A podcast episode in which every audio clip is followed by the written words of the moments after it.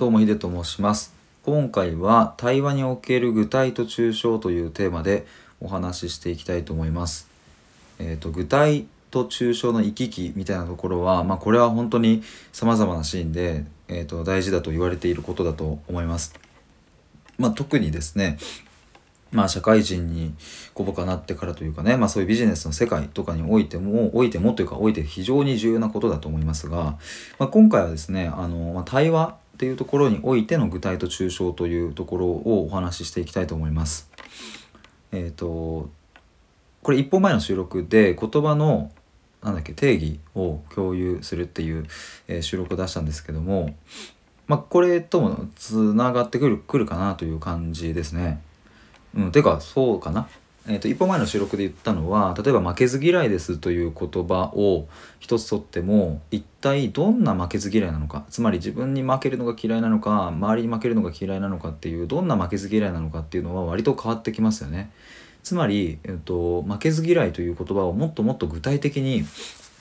していく作業をしなければそこにおける対話っていうのはあまり建設的ではないつまり、えー、お互いのうんとイメージがずれた状態で話が進んでしまうっていうことが起きるっていうことですね。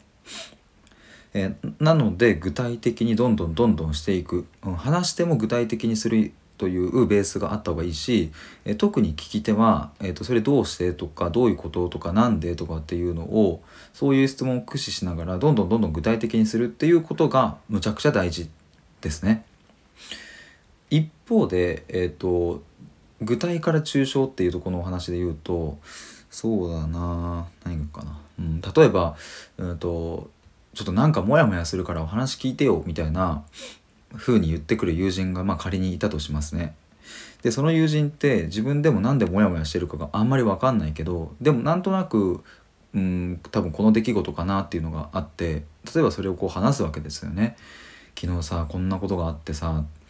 でこういう風に感じたんだよねってでなんかそこからすげえモヤモヤしててでもこのモヤモヤモヤモヤが一体何なのかよく分かんなくてさみたいなことを例えば話していた時にそれって、えー、と一般的にはま具体的な、まあ、エピソードというか具体的な話ですよね。えーと、ただこの時に僕が、まあ、もしその場でお話を聞くんであればそれって一体どういうことなんだろうっていうふうに抽象的に考えていくような感覚があります。それだけではないですが。例えばうんとまあちょっとその話を例で引っ張るとじゃあモヤモヤするんだよねっていうふうに言ってきたら友達が。そしたら僕はうんそのモヤモヤ感って過去にも感じたことあったとか今他にもそういうシーンあるっていうことを聞いていくと思います。つまりそれは過去における同じモヤモヤを探るっていうのはうんと他にも具体的な事象を探していくってことですね。似たような具体的な事象を探していく。でこの作業をしていくと具体的な例がいくつか集まってきてでそこからあれ？じゃあ〇〇さんの中にあるモヤモヤってえー、っととある誰かさんに対してではなくて自分の中にこう本当はこう人には言えない何かがあるっていうことにおけるモヤモヤなんじゃないの？とかまあなんかその具体をたくさん集めると抽象的にこういうことなんじゃないっていうことが分かってくるっていうそんな感じですね。まあ、なのでこの、うん、ちょっと今の例分かりやすかったかな まあ、つまりあの具体と抽象っていうところをうん、まあ、意識しつつ話しすぎてもちょっと微妙な時もあるんですがこの感覚を持っていると、うん、非常にお相手とお話が進めやすいのかななんていうことを、うんとふと思いました。で、えっとまあ、これ僕は、うんとまあ、こんな偉そうに言ってるけど そんなにね あのなだからなんかあの、まあ、なんだよって話なんですけどもで僕自身ももともとこういうことができていたわけではないし今でもまだまだ発展途上ではあるんですけれどもただ、えー、と一つ言えるのはその、まあ、具体と抽象の行き来を練習するみたいなことはしていました過去に。